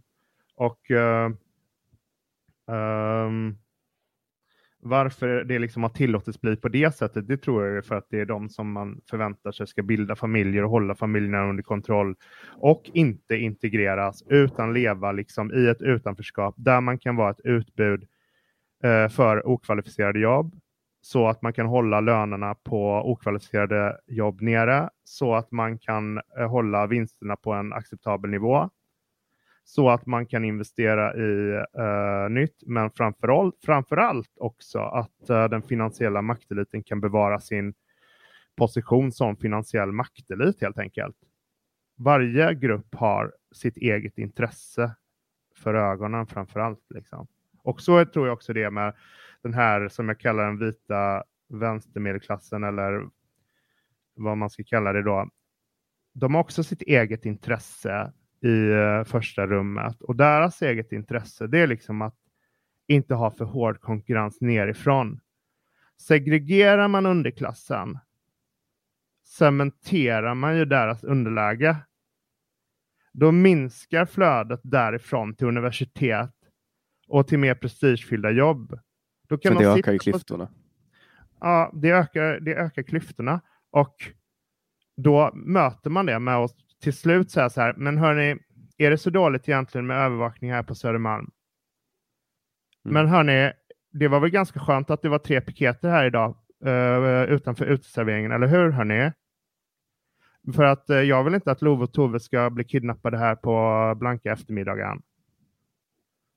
Så att man går från man går från någon form av flumvänster till fascism alltså om man eh, om man alltså följer den här idén som jag har om att de här människorna de bara tjänar sig själva, de tjänar sin egen kulturella grupp som alla. Jag tjänar också min egen kulturella grupp. Det är bara det att det råkar vara så att min kulturella grupp det är en utsatt, smart, fattig med psykiskt sjuk pappa och totalt uh, uh, utelämnad åt uh, så kallade normala människor mitt i någon form av antroposofiskt kollektiv. Vad är det för kultur? Uh, eller vad är det för kulturell grupp? Alltså jag är väl antagligen helt förvirrad om uh, min grupptillhörighet. Det är väl därför som jag säger sanningen. Ja, alltså du, du, det finns ju ingen grupp som Socialdemokraterna kan sälja till dig att du ingår i. Nej. Förutom kanske arbetare då. Um, Nej, det kan man inte. Jag har aldrig det är det som, mig som det. Nej, det är ju det som är Socialdemokraternas affärsidé också. Att, att indela folk i kulturella grupper och sen sälja um, sälja den gruppen åt dem och så, sig själv som lösningen. Så upplever jag det som i alla fall, att där ja. Miljöpartiet är en litet bihang. Jag tänkte att vi ska prata lite om... Det är superintressant det där också, vad Socialdemokraterna har för målgrupp nu för tiden, men det, det är ju ett, ett kapitel för sig. Men det är bara att kolla på valsiffrorna så ser man ju. Alltså det, är bara, det är bara att titta på vem som röstar på Socialdemokraterna. Så, så, så, så får man ganska lätt en, en överblick om, om vem som... Ja, det är liksom inget uppbyggligt... Uh... i det helt enkelt. Finns, alltså, om man ska säga så här, att om man ska acceptera att varje kulturell grupp eh, känner sig själv framförallt, eh, då, då kan man säga hur, vad, hur ska vi överhuvudtaget kunna leva tillsammans i samhället då? Och då tror jag ju att eh, det är nationen som är svaret. Så därför är jag ju nationalist. För att jag tror inte att det finns jag tror inte det finns något annat sätt med så stora populationer som det finns nu, än att säga att okej, okay, men det här är vår nation. Uh, och nu händer det någonting här. Liksom, okej, okay, de vill ta lite av vår nation här. När det får de inte och så vidare. När det var när nationalstaterna utvecklades, då var det ju för att det var logiskt. Ett logiskt sätt att hålla ihop befolkningarna. Och sen när det blev för mycket krig, då har man liksom... Uh, dragit för mycket åt det globalistiska helt enkelt. Och nu tror jag att det är dags att hitta någon balans mellan det där. Hur ska vi hålla fred mellan nationerna utan att nationerna eh, löser upp sig? Det är det som är frågan. Jag, jag tror ju, jag är ju liberal individualist, så jag tror ju att, eh, att samhället ska, staten ska finnas där för att eh, skydda gränser och, och våra grundläggande friheter och se till att Att ingen kan, kan kränka dem, eller, eller se till att de som kränker dem lagförs, och sen i övrigt så ska det är typ det staten ska göra. Uh, och, och utöver det så tycker jag att en, en nation är det som folk um, den, den nation folk känner sin tillhörighet till. Men, men jag själv vet ju att det är lite svårt. Alltså jag har ju all, jag har haft en identitetskris hela livet. För att jag Jaha. kan inte jag kan inte sätta mig in i så här, ja men jag är finne. För att jag känner mig inte som finne. Jag kommer från Åland, jag pratar svenska, men Åland är inte en nation. Så jag kan inte ha en nationell tillhörighet med Åland. Och, och för inte alls mer än hundra år sedan så var, eller för hundra två, hundra tre, fyra år sedan så, så var Åland en del av Ryssland och Finland var en del av Ryssland. Och då kanske jag är rysse, jag vet inte, för att de, bara två, tre generationer bakåt så var Ryssland, min farmors mamma föddes i, i Ryssland som det stor, storförstendömet Finland tillhörde en del av ryska imperiet och, och sådana saker.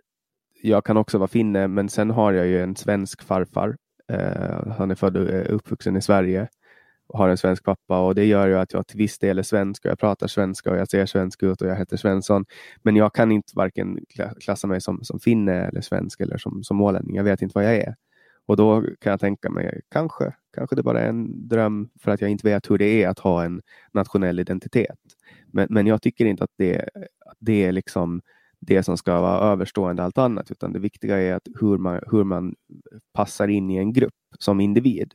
Vilken grupp känner jag mig? Jag har ju hittat min gruppering som jag trivs, trivs jättebra med. Och nu umgås jag med de människorna. Nu försöker inte jag leva det här konformistiska livet innan, som jag levde innan. Där jag försökte vara omtyckt av alla. Nu, nu har jag hittat min crowd. Och jag vet att jag kommer aldrig att kunna bli kompis med alla. Så jag tror inte att man kan ena en nation. Alltså på slutsatsen av mitt eget liv så kan jag konstatera mm. att det går nog inte att ena. Om det inte handlar om... liksom, franska revolutionen, där hovet uh, håller på att spendera sönder hela landet och brödpriserna har stigit så att ingen har råd med någonting. Då kan man under en kort tid men, liksom skapa kaos. Men inte utöver det. Jag tycker inte det är en konstruktiv vision att uh, likrikta människorna inom en nation. Det är inte det som jag menar, utan jag menar att det ska finnas vissa minsta gemensamma nämnare som man kan enas omkring, så att man så att säga uh, drar åt samma håll i vissa avseenden då. Och eh, kanske vad det gäller laggrunden, eller eh, kanske vad det gäller som hur vi hanterar coronakrisen till exempel. Att det där är viktigt att vi drar åt samma håll. Och eh, att vi är solidariska eh, mellan eh, de kulturella grupperna inom landet. Och att vi också faktiskt betalar skatt. Att vi känner den solidariteten, även om det inte är... Jag, jag är inte socialdemokrat, så jag tror inte på skatt som religion. Liksom, utan jag förstår ju att det behövs väldigt mycket frivilliga initiativ och eh, att den, den mest naturliga solidariteten, solidariteten till den egna familjen, är samhällets eh, viktigaste grundsten. Liksom. Så tänker jag som konservativ då. Men samtidigt tänker jag liksom att det ska finnas en ärligt känd eh, solidaritet inom nationen mellan människor oavsett vad de har för kulturell grupp. Och att eh, jag har ju också haft en livslång identitetskris på grund av att min farmor var judinna, hennes föräldrar och två av hennes bröder dog i Auschwitz. Eh, hon var uppvuxen i Norge, men hon kom från litauiska judiska föräldrar. Min farfar var rent tysk och levde i exil i Norge och var även med i motståndsrörelsen i Danmark. Han var frivillig i Spanien nämligen mot Franco och uh, var dödsdömd i Tyskland, så att han hjälpte min farmor över gränsen ockupationens första dagar, och uh, hon, de kunde tyvärr inte hjälpa hennes familj över till Sverige, men uh, där har jag liksom det ursprunget. Och på min mammas sida så har jag ju min morfar som var skånsk bonde och eh, hade gård i Halland, och eh, min mormor som också var från Skåne. Och eh, den här blandningen då. Jag har ju till och med beställt ett D N A-test. Så jag vet ju liksom exakt vilken procent jag har från olika etniciteter och sådär. Men eh, dels den blandningen och så den kulturella kontexten där jag växte upp. Att jag växte upp i ett hyreshus med bara eh, svenska, etniskt svenska arbetare. Truckdrivers, Volvoarbetare och så vidare. Och själv var vi ju då en konstnärsfamilj. Eller själva var vi en konstnärsfamilj. Och jag gick i Waldorfskola och stack ut på det sättet. Så växte jag upp i Göteborg, va? Jag växte, jag växte upp i Partille, som är en kranskommun till Göteborg. Och så gick jag på skola inne i Göteborg. I Örgryte då. Rudolf Steiner-skolan i tolv år. Och jag har ju haft den här livslånga identitetskrisen också, som har liksom spets på av eh, det som jag utsatts. Och sen också att jag eh, valde att eh, förfalla eh, vid tjugofem efter min första skilsmässa.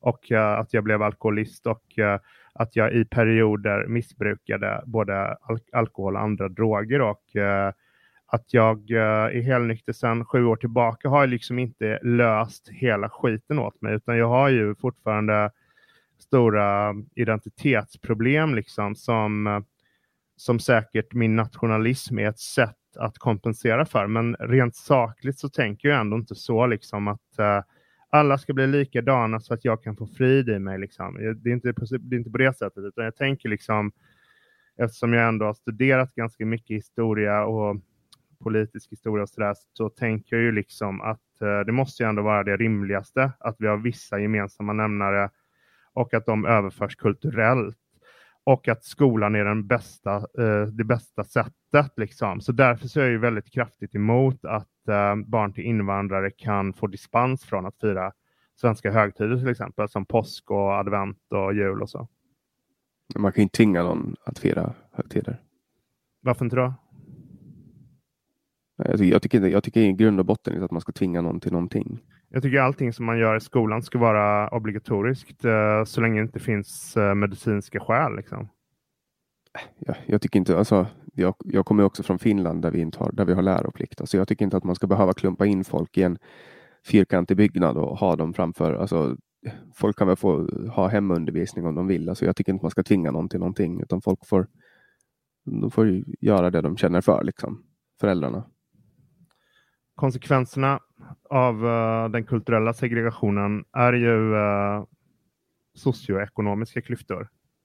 Och därför så tycker jag att kulturell integration är skolans uh, plikt. Och sen så finns det ju faktiskt i, uh, det finns ju till och med i uh, skollagen.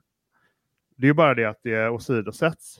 Alltså i skollagen så står det ju liksom att uh, våra kulturella traditioner ska Uh, införlivas. Att vi ska, att barnen ska få uh, medvetenhet om dem. Och då har man liksom kringgått det genom att säga att ja, men det räcker med den teoretiska överföringen, men det är inte så det är avsett från början. Från början är det avsett att man också ska få uppleva det sinnligt. Liksom. Att, uh, ha ja, man ska gå i kyrkan och så vidare. Men det här är ju saker som, som mer och mer... Är måste, alltså, det är ju inte nödvändigt med kyrka kanske, men det är ju inte ja, religion. Det är, det är inte religion jag vill... Jag vill inte liksom trycka religion på barnen. Utan Nej, jag... men man dansar ju till exempel. Alltså man har dans, man har körsång. Det är ju kulturtraditioner. Ja, det är vissa sånger helt enkelt. Det är vissa ceremonier. Det är vissa... Små grodorna.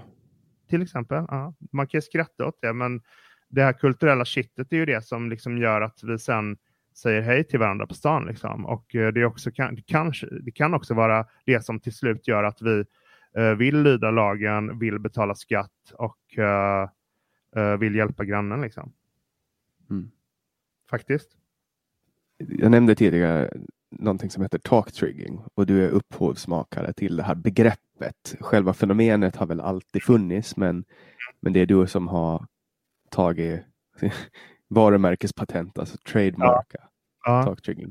Kan du förklara ja. talktrigging? Ja, alltså första gången jag använde ordet var väl i något mejl till någon uh, chef på en reklambyrå som jag dejtade då. Och uh, jag höll på med lite olika grejer där och snackade med henne om utifall man skulle få uppmärksamhet för det här som uh, metod i marknadsföring. Jag var nog den första i Sverige som snackade offentligt om att det här kan användas i marknadsföring. Men det är ju precis som du säger, uh, det har ju använts i marknadsföring länge. Och det det handlar om är ju att uh, man säger någonting som kanske skär sig lite mot sociala konventioner eller eh, utmana lite grann för att få uppmärksamhet till någonting annat då. Så att det kanske inte är själva ämnet som man lyfter som är det man vill ha uppmärksamhet till. Man kanske vill ha uppmärksamhet till sig själv, som många influencers som använder det här. Eller så kanske man vill ha uppmärksamhet till eh, någon eh, produkt eller något varumärke och sådär. Och, och talktrigging, ja. det är själva...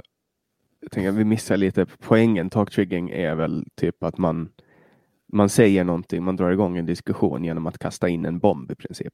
Typ Precis. lite som S A S, S A S-reklam, men det var väl ett klassiskt exempel på talktrigging. Ja, det har ju börjat snackas lite mer om det också, med woke. Just att man liksom har någon sån här social fråga som man väcker uppståndelse kring bara för att man vill sälja någonting. Marknadsföra någonting liksom. Mm. Men det behöver inte bara vara det. För det är ju att man har snackat om det, så är ju för att eh, det kan liksom ingå i det här med social responsibility och sådär. Och då kan det ju vara legitimt eh, som en del av företagets eh, sociala ansvarstagande att snacka om en viss fråga. Och om den frågan är lite kontroversiell, så desto bättre då, eftersom det blir mer uppmärksamhet. Men så det är ju inte så... Det vågar ju ofta P R-byråer och reklambyråer snacka om. Men det som de inte snackar om, det är ju liksom pinsamhet i sig. När man liksom, när någonting är helt enkelt cringe. Mm. Uh, och det har ju du gjort mycket av. Alltså mycket cringiga grejer. Ja. Du laddar upp videos och så man blir så här, vad fan håller han på med? Och så bara tittar man tvångsmässigt och typ skäms. Aha. Vad tänker du på? Nej, men jag har ju varit kompis med dig på Facebook sedan tjugosjutton tjugosarton. Jag blir ju, jag blir ju nyfiken på dig då. Så men jag är verkligen... Mm, man kan säga att cringe är min grej, kan man säga.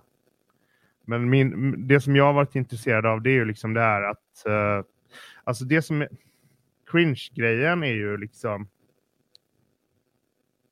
Cringe-grejen är så här... Uh,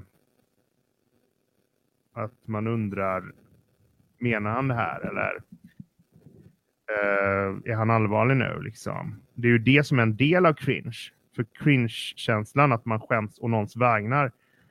Det, den får man ju inte riktigt av att man vet att någon är komiker. Då får man ju bara lite grann så, ja ah, jag vet, jag känner igen det där. Ja ah, det är så pinsamt och så. Men om man liksom inte vet riktigt om det är en, en komisk avsikt. Då är det ju ännu mer cringe liksom. Det väcker ju eftertanke, och, och cringe-grejen skapar ju sympati också. Alltså man, man känner ju sympati för den, den man um, skäms med till exempel. Men om det är en människa man hatar som gör bort sig extremt mycket, då skrattar man och tycker att det är roligt. Mm-hmm. Alltså du, du förstår vad jag menar. Alltså typ som när Donald Trump höll på att summera den här pressträffen och bara ja men... Uh, man kan injicera desinfektionsmedel och så kan man lysa med lampor inne i människor. Och då typ... Då gör ju han bort sig, och det är ju cringe. Men i och med att de flesta människor tycker väldigt illa om Donald Trump, så blir det ju istället väldigt komiskt att han gör bort sig. Förstår du vad jag att, menar? Det är ju återigen ditt perspektiv. Det är ju precis som när du sa att de flesta tycker att S D gör bort sig och har fel och är fascister. Alltså det tycker ju inte de flesta. Och de flesta i U S A gillar ju Donald Trump. Annars hade han ju inte varit president. Men, Don, men Donald Trump är ju ett troll. Han har ju, han har ju triggat sig till makten. Ja. Och det skrev jag, det ingick ju i den artikeln som jag skrev tjugohundraarton kanske, tjugosjutton tjugoarton, nej tjugoarton var det. Så skrev jag en artikel om talktriggering och, och där tog jag upp Donald Trump som, som paradexempel på någon som verkligen får folk att snacka. Ja, alltså för mig är det uppenbart och jag tror att han alltid har använt sig av den där tekniken även i äh, affärsmöten och allt och kanske i raggning och vad som helst liksom. Han säger någonting som skapar osäkerhet och får förvåning och sen så har han liksom scenen. Då har han fått uppmärksamheten och då kan han säga men det var inte riktigt så jag menade. Ah, okej, okay, jag hade fel. Det spelar ingen roll liksom. Alltså, jag har ändå jättemycket pengar och eller jag är ändå president så att okej, okay, jag hade fel men så här är det. Och så har han liksom uppmärksamheten. Mm. Och talktriggering går väl ut på egentligen bara att få folk att bära ens budskap åt den. Det finns liksom två delar av talktriggering. För den ena delen är ju liksom att man har den här så kallade talktriggern. Egentligen så borde det ju heta talktriggering då. Men uh, jag visste ju inte det. Så att uh, ordet är fel. Men uh, det var redan känt. Så då var det liksom för sent för mig att ändra det då. Så att, uh, jag tycker det faller ganska bra på munnen talktriggering. Bättre ja, än talktriggering. Jag gillar det också faktiskt. Uh, trigging betyder egentligen att trimma någonting. Det kan vara lite olika betydelser. Så att uh, man, uh, tri- trigging kan vara att hjälpa någonting, att trimma det, att stötta det. Så att ja, det funkar ju också. Men trig- det blev ju en, en, en oavsiktlig betydelse där. Precis, det kan vara att stödja ett samtal, att, liksom stöd- att förlänga ett samtal. Det kan ju också vara, uh, är ju också en del av det här. Men den ena delen är ju just det här liksom, att man har en så kallad talk trigger, alltså något som är hett, en het potatis, liksom, en brasklapp som man kastar in. Och den andra grejen är ju liksom själva stimulerandet av samtalslängden och uh, där kan man ju säga att det har med algoritmerna att göra, alltså varför man vill det. Alltså kommenterande under en post på Facebook till exempel är ju ett väldigt effektivt sätt att öka spridningen så att synligheten ökar då. För att mm. ju mer interaktion desto mer synlighet i flödena, alltså posten flyttas ju hö- högre upp i rankningen av uh, Uh, ju, mer, uh, eller så ju mer interaktion en post har desto högre upp uh, rankas den ju i uh, flödena.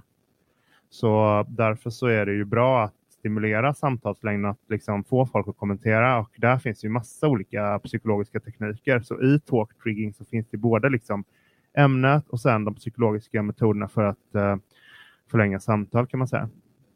Mm. Kommer det någon bok om talktriggering också? Mm. Nej, för jag har integrerat allting som jag vill säga om talktriggering i min bok. Det är ju bara det att förlaget ville att den skulle ramas in mer som en självkritisk biktbok liksom. Mm. Ja, alltså den, den går ju igenom grundläggande begrepp i, alltså den här boken funkar ju även för personer som inte är så invigda i den här kulturen med, med just nättrolleri och så vidare. Uh, genom att den förklarar ganska pedagogiskt alla begrepp, eh, alla grundläggande begrepp och så. Ja. Uh, och, och, och dynamiken också. Exakt. Hur, hur var det att skriva en bok då första gången? Var det svårt?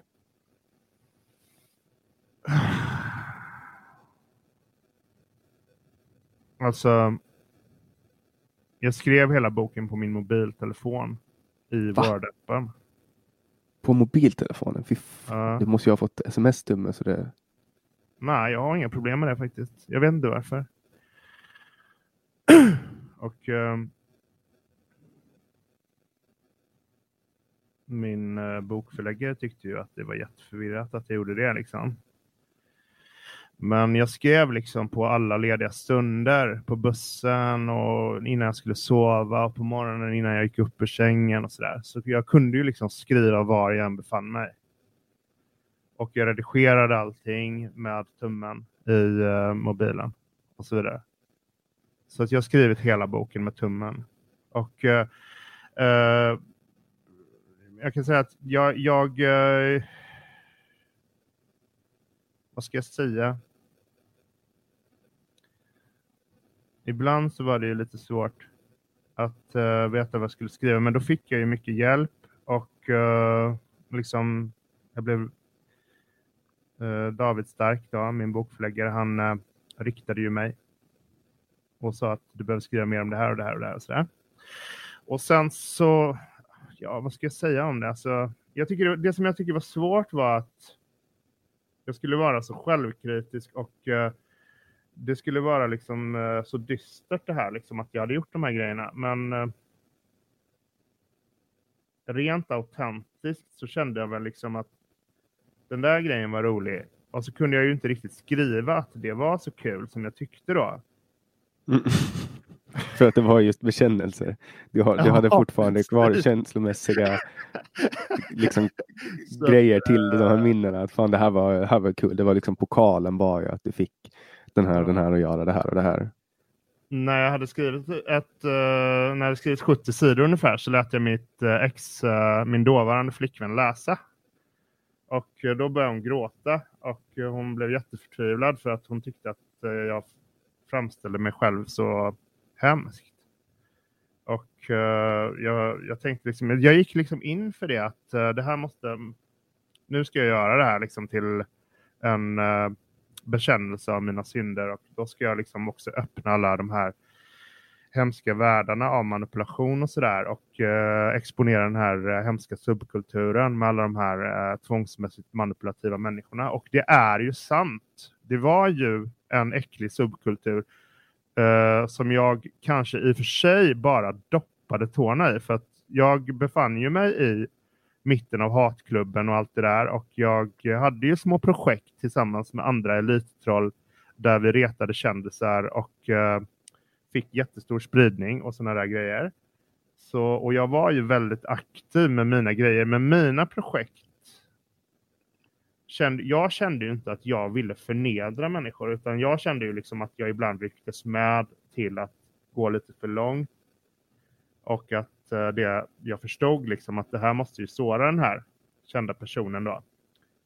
Eh, men, men samtidigt ja, så har ju dina trollningar på något sätt gynnat dem. Alltså all uppmärksamhet ja, är bra uppmärksamhet, och det är ju en, det är ju en lag som, som Ja, jag tror, inte, jag tror inte jag har missgynnat någon affärsmässigt eller sådär. Alltså jag, jag har absolut inte missgynnat någon karriärsmässigt. Men jag kanske, det är ju mycket möjligt att de blev stressade. Det är ju jättesvårt för mig. Det är ju svårt för mig att veta om de blev stressade.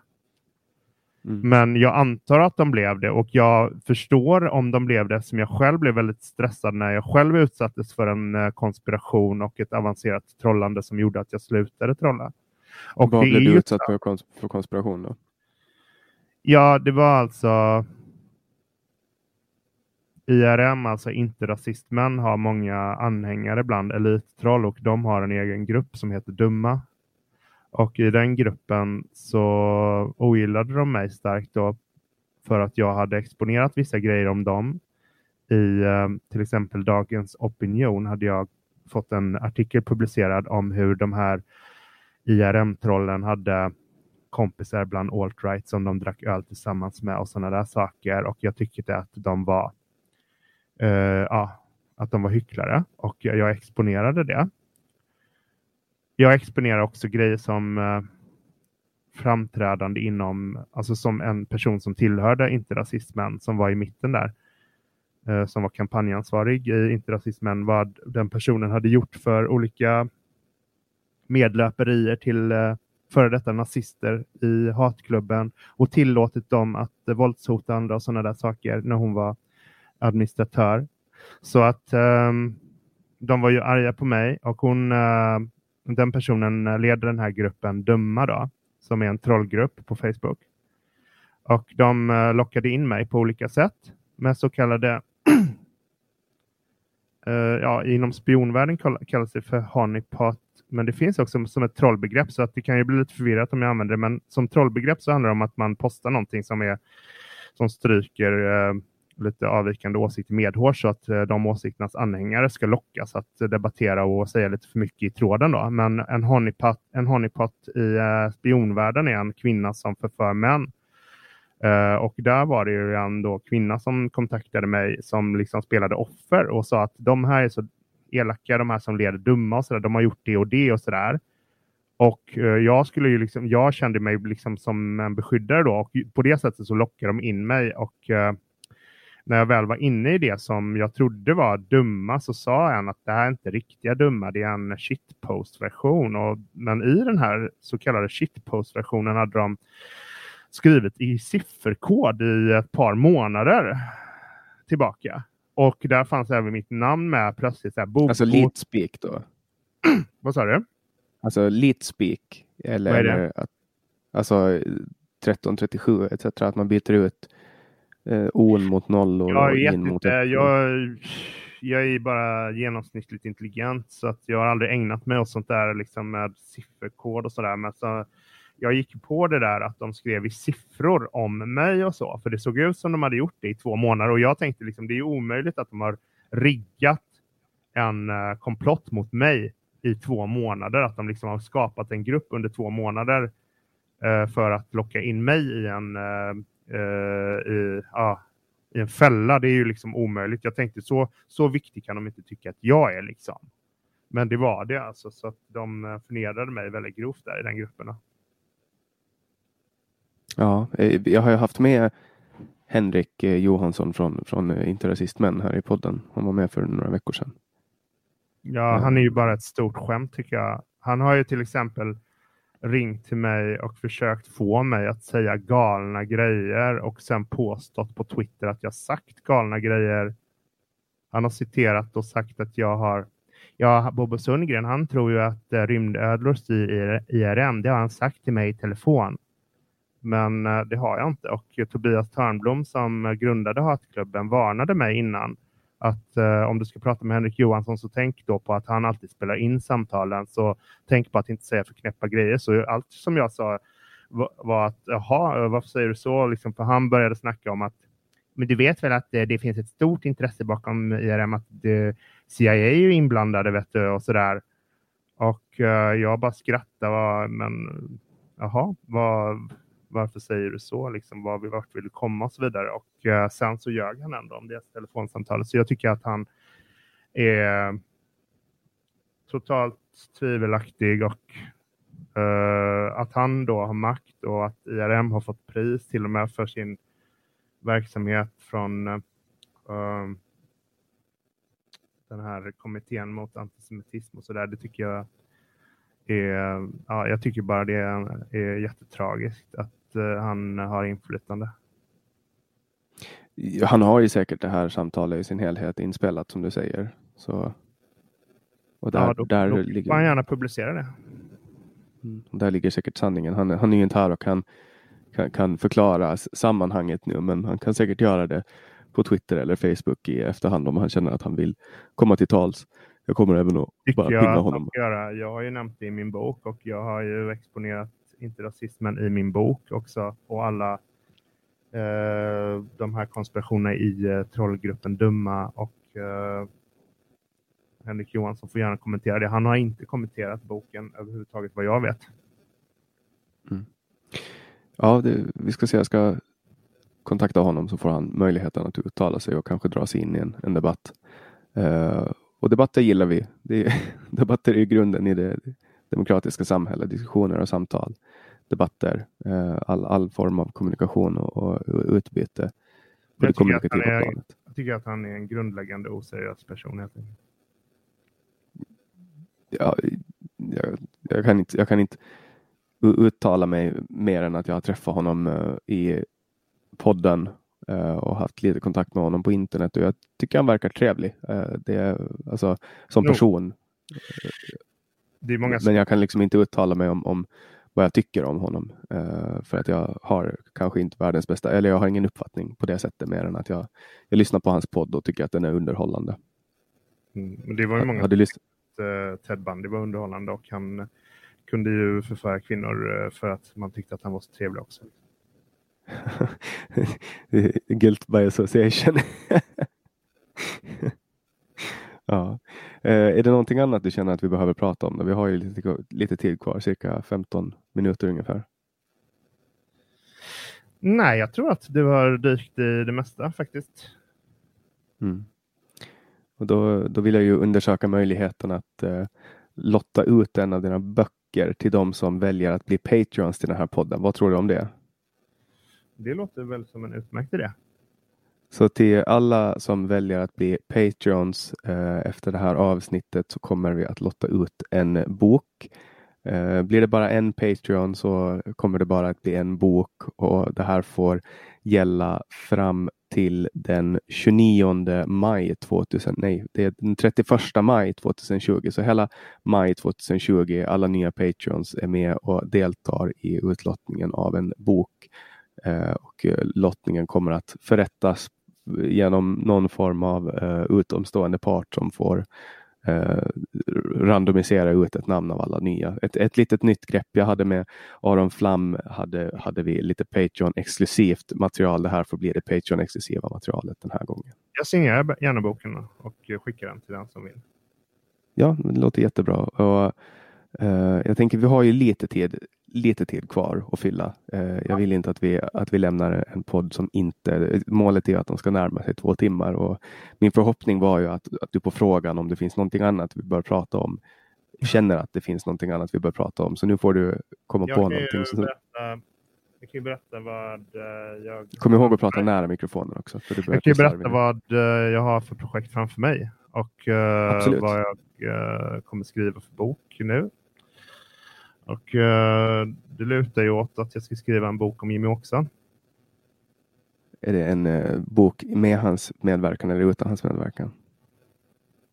Det blir ju med största sannolikhet utan hans medverkan, men med medverkan från flera väldigt initierade interna källor från S D.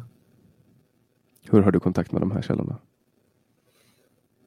Ja, det tänker jag inte uttala mig om, men de, det handlar om före detta riksdagsledamöter och det handlar om personer från S D:s innersta cirkel helt enkelt. Hur har du kommit i kontakt med, med just den här kretsen? Jag tänker om, om du tar avstånd från Sverigedemokraterna. Ja, jag tänker inte säga hur jag har kommit i kontakt med dem, men jag har ju... Jag fick upp ögonen för det här när jag uh, lyssnade på en podcast som heter Lögnernas tempel med uh, Kristoffer Dullny och uh, Pavel Gamov. Och uh, de har ju i sin tur kontakt med många personer som är uh, oberoende av varandra och säger samma sak om att uh, Jimmie Åkesson har kontaktat dem med uh, sex- sexuella inviter då, under tiden han var sambo med Louise Eriksson. Upplever du de här två poddarna som, som trovärdiga då? Ja, men jag ska säga vad jag tycker är det intressanta för allmänheten med det. Och det är att uh, det finns indikationer på att Jimmie Åkesson har använt uh, löften om inflytande eller sin ställning och uh, väckt hopp om att ge ökad status och ökad makt inom S D mot uh, sex i utbyte då. Och uh, om det är sant, vilket jag inte säger att det är, men om det är sant, vilket de säger att det är i den podcasten. Om det är sant, då är det ju allvarligt och då är det ju någonting som ska granskas och som allmänheten behöver känna till. För det är en så pass viktig eh, politisk makthavare. Det är ju, eh, han är ju på något sätt oppositionens ledare i alla fall. Mm. Hur långt gången är du i det här projektet då? Nej, jag har bara börjat snacka med uh, vissa personer och tittat på de här olika sakerna och sådär. Så att uh, vi får väl se. Vi får se vad jag kan frilägga för tid. Vi får se om det är någon som är intresserad av att ge ut boken. Och uh, vi får väl se hur vi ska hantera det juridiskt också. Och... vad formen ska vara. Men jag kan även tänka mig att ta in en psykolog. Precis som jag gjorde i boken om mig själv. Och eh, granska Jimmie Åkessons barndom också. För att jag tycker att den är väldigt intressant för hur han har format sina ställningstaganden. Och om det nu är så att han har levt ett dubbelliv med eh, hårt festande som också eh, de här källorna säger. Att han har levt ett dubbelliv med hårt festande och kvinnor vid sidan av. Och samtidigt ska representera konservativa värderingar om att hålla ihop familjen och att eh, eh, ta hand om sig själv och eh, ha vårdade vanor och sådär, så tycker jag att det är eh, viktigt att väljarna får ta del av det på något sätt. För jag tänker att det man gör på, på fritiden bör ju rimligtvis hållas till fritiden, om det inte är att det handlar om någonting olagligt som till exempel sexköp eller, eller liknande. Men jag har inte påstått att det handlar om någonting olagligt. Men jag påstår att det handlar om någonting som har politiska konsekvenser. För att eh, om eh, man får fördelar i ett parti och ökat inflytande i ett parti för att man har sex med eh, makthavarna eller för att man har sex med ledarna i, i partiet, då kringgår man demokratins spelregler. Och eh, det kallas ju jäv, och det är också eh, någonting som förgiftar hela partiet, och det skapar också en ökad otrygghet. Alltså det är, en, det är ett hot mot säkerheten både i partiet, och det är också ett, det är en dörr som står öppen för infiltration, det är en dörr som står öppen för spionage, och det kan också då vara... måste man ju, alltså ur mitt perspektiv så är det så jävla enkelt. Man tar bort det här systemet och så lägger man till ett bättre system med personval. För att alltså I, I Sverige så har man ju valt att ha ett system där riksdagspartierna lägger upp listor eller partierna lägger upp listor, och så fördelas mandaten enligt nummerordning, fall, fallande ordning. Och då kommer man ju att få ett sånt här system. Alltså jag tror, jag tror att, att folk kommer ju att göra allt inom alla partier för att få... Jag vet jättemycket. Jag har ju hållit på med nordisk politik i tio år och, och har mycket kontakter inom Eh, nordiska kretsar, och vet att i alla länder i Norden så, så pågår det såna här grejer. Men det land som det kanske pågår minst i, det är väl Finland, för att där, där blir du invald på, nu, nu vet ju inte jag om det är så att det är minst, men, men jag har en närmare mm. anknytning till Finland. Ja. Där, där röstar man på en politiker. Ja, och, och, då, det, och då, då, ja. då, då är det, du kan inte ligga med alla väljare. Nej. Du men kan ligga jag, med alla i valberedningen. Om jag till exempel skulle bli politiker, då skulle jag ju verkligen vilja ha det på det sättet att eh, det var eh, omröstningar, att det liksom inte är en nämnd som sitter och väljer vilka som ska finnas på listan, utan att det är helt fritt eh, för vem som helst att marknadsföra sig själv, och att sen personvalet handlar om att eh, den som får flest kryss av alla som har marknadsför sig själva eh, kommer eh, helt enkelt eh, eh, att få stolen. Så tycker jag, jag att det skulle vara. Då tackar jag jättemycket Bobo Sundgren för att du kom hit och var med i podcasten Samtal. Ännu ett eh, samtal inspelat över internet. Och till alla er där ute som har lyssnat, jag hoppas att ni har haft lika trevligt som jag denna eh, tisdag som jag spelar in det, precis dagen innan förrän det ska släppas. Um, om det är så att ni har några gäster som ni önskar att jag ska ha med, så kan ni gå in på min hemsida w w w punkt samtal punkt a x, och där kan ni anonymt tipsa om folk ni vill att ska vara med i podden. Ni kan också kontakta mig på Facebook eller på telefon. Det finns ett swishnummer på hemsidan och även i avsnittets beskrivning, om det är någon, om ni vill diskutera någonting eller, eller vad, vad vi än har, vad ni än har på hjärtat. Och som jag, jag och Bobo konstaterade tidigare, tidigare så kommer eh, alla som blir Patreons före eh, slutet på maj, sista maj tjugohundratjugo, kommer att vara med om utlottningen av Bobo Sundgrens bok. Nu låter ju det här lite som marknadsföring, men jag kan garantera er att det här inte är marknadsföring. Det här är ett samtal precis som alla andra samtal. Nu råkar bara Bobo vara eh, aktuell med den här boken, och på det sättet så finns det ingen, inget samarbete, inget betalt samarbete, utan Bobo är en gäst som alla andra. Men jag inser själv när jag låter ut en bok att det låter som att vi har någon form av Eh, samarbete, vilket vi inte har. Eh, men som sagt, alla nya Patreons före den sista maj kommer att vara med i utlottningen av en bok. Jag, så, så blev jag ett av Sveriges värsta nättroll. Eh, I övrigt så får ni väldigt gärna swisha mig eller skicka pengar på PayPal, just för att täcka upp kostnaderna för det här eh, ganska dyra systemet som jag har tagit in nu för att klara av att fortsätta med podden, även trots att vi ligger i ett undantagstillstånd som förhoppningsvis snart är över. Eh, information hittar ni i poddens beskrivning, var ni nu än lyssnar. Ni hittar det också på hemsidan. Eh, och ni hittar det även också på Facebook-sidan. Eh, podcasten Samtal, samtal punkt a x. Producent för det här samtalet var Didrik Svahn. Jag heter Jannik Svensson och du har lyssnat på podcasten Samtal.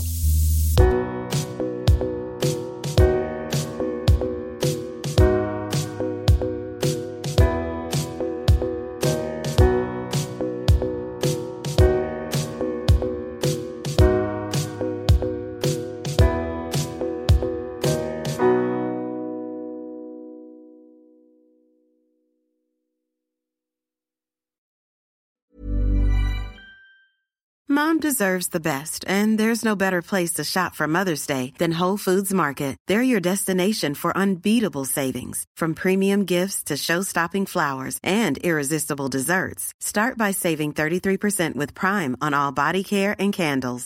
Then get a fifteen-stem bunch of tulips for just nine ninety-nine each with Prime. Round out Mom's menu with festive rosé, irresistible berry chantilly cake, and more special treats. Come celebrate Mother's Day at Whole Foods Market.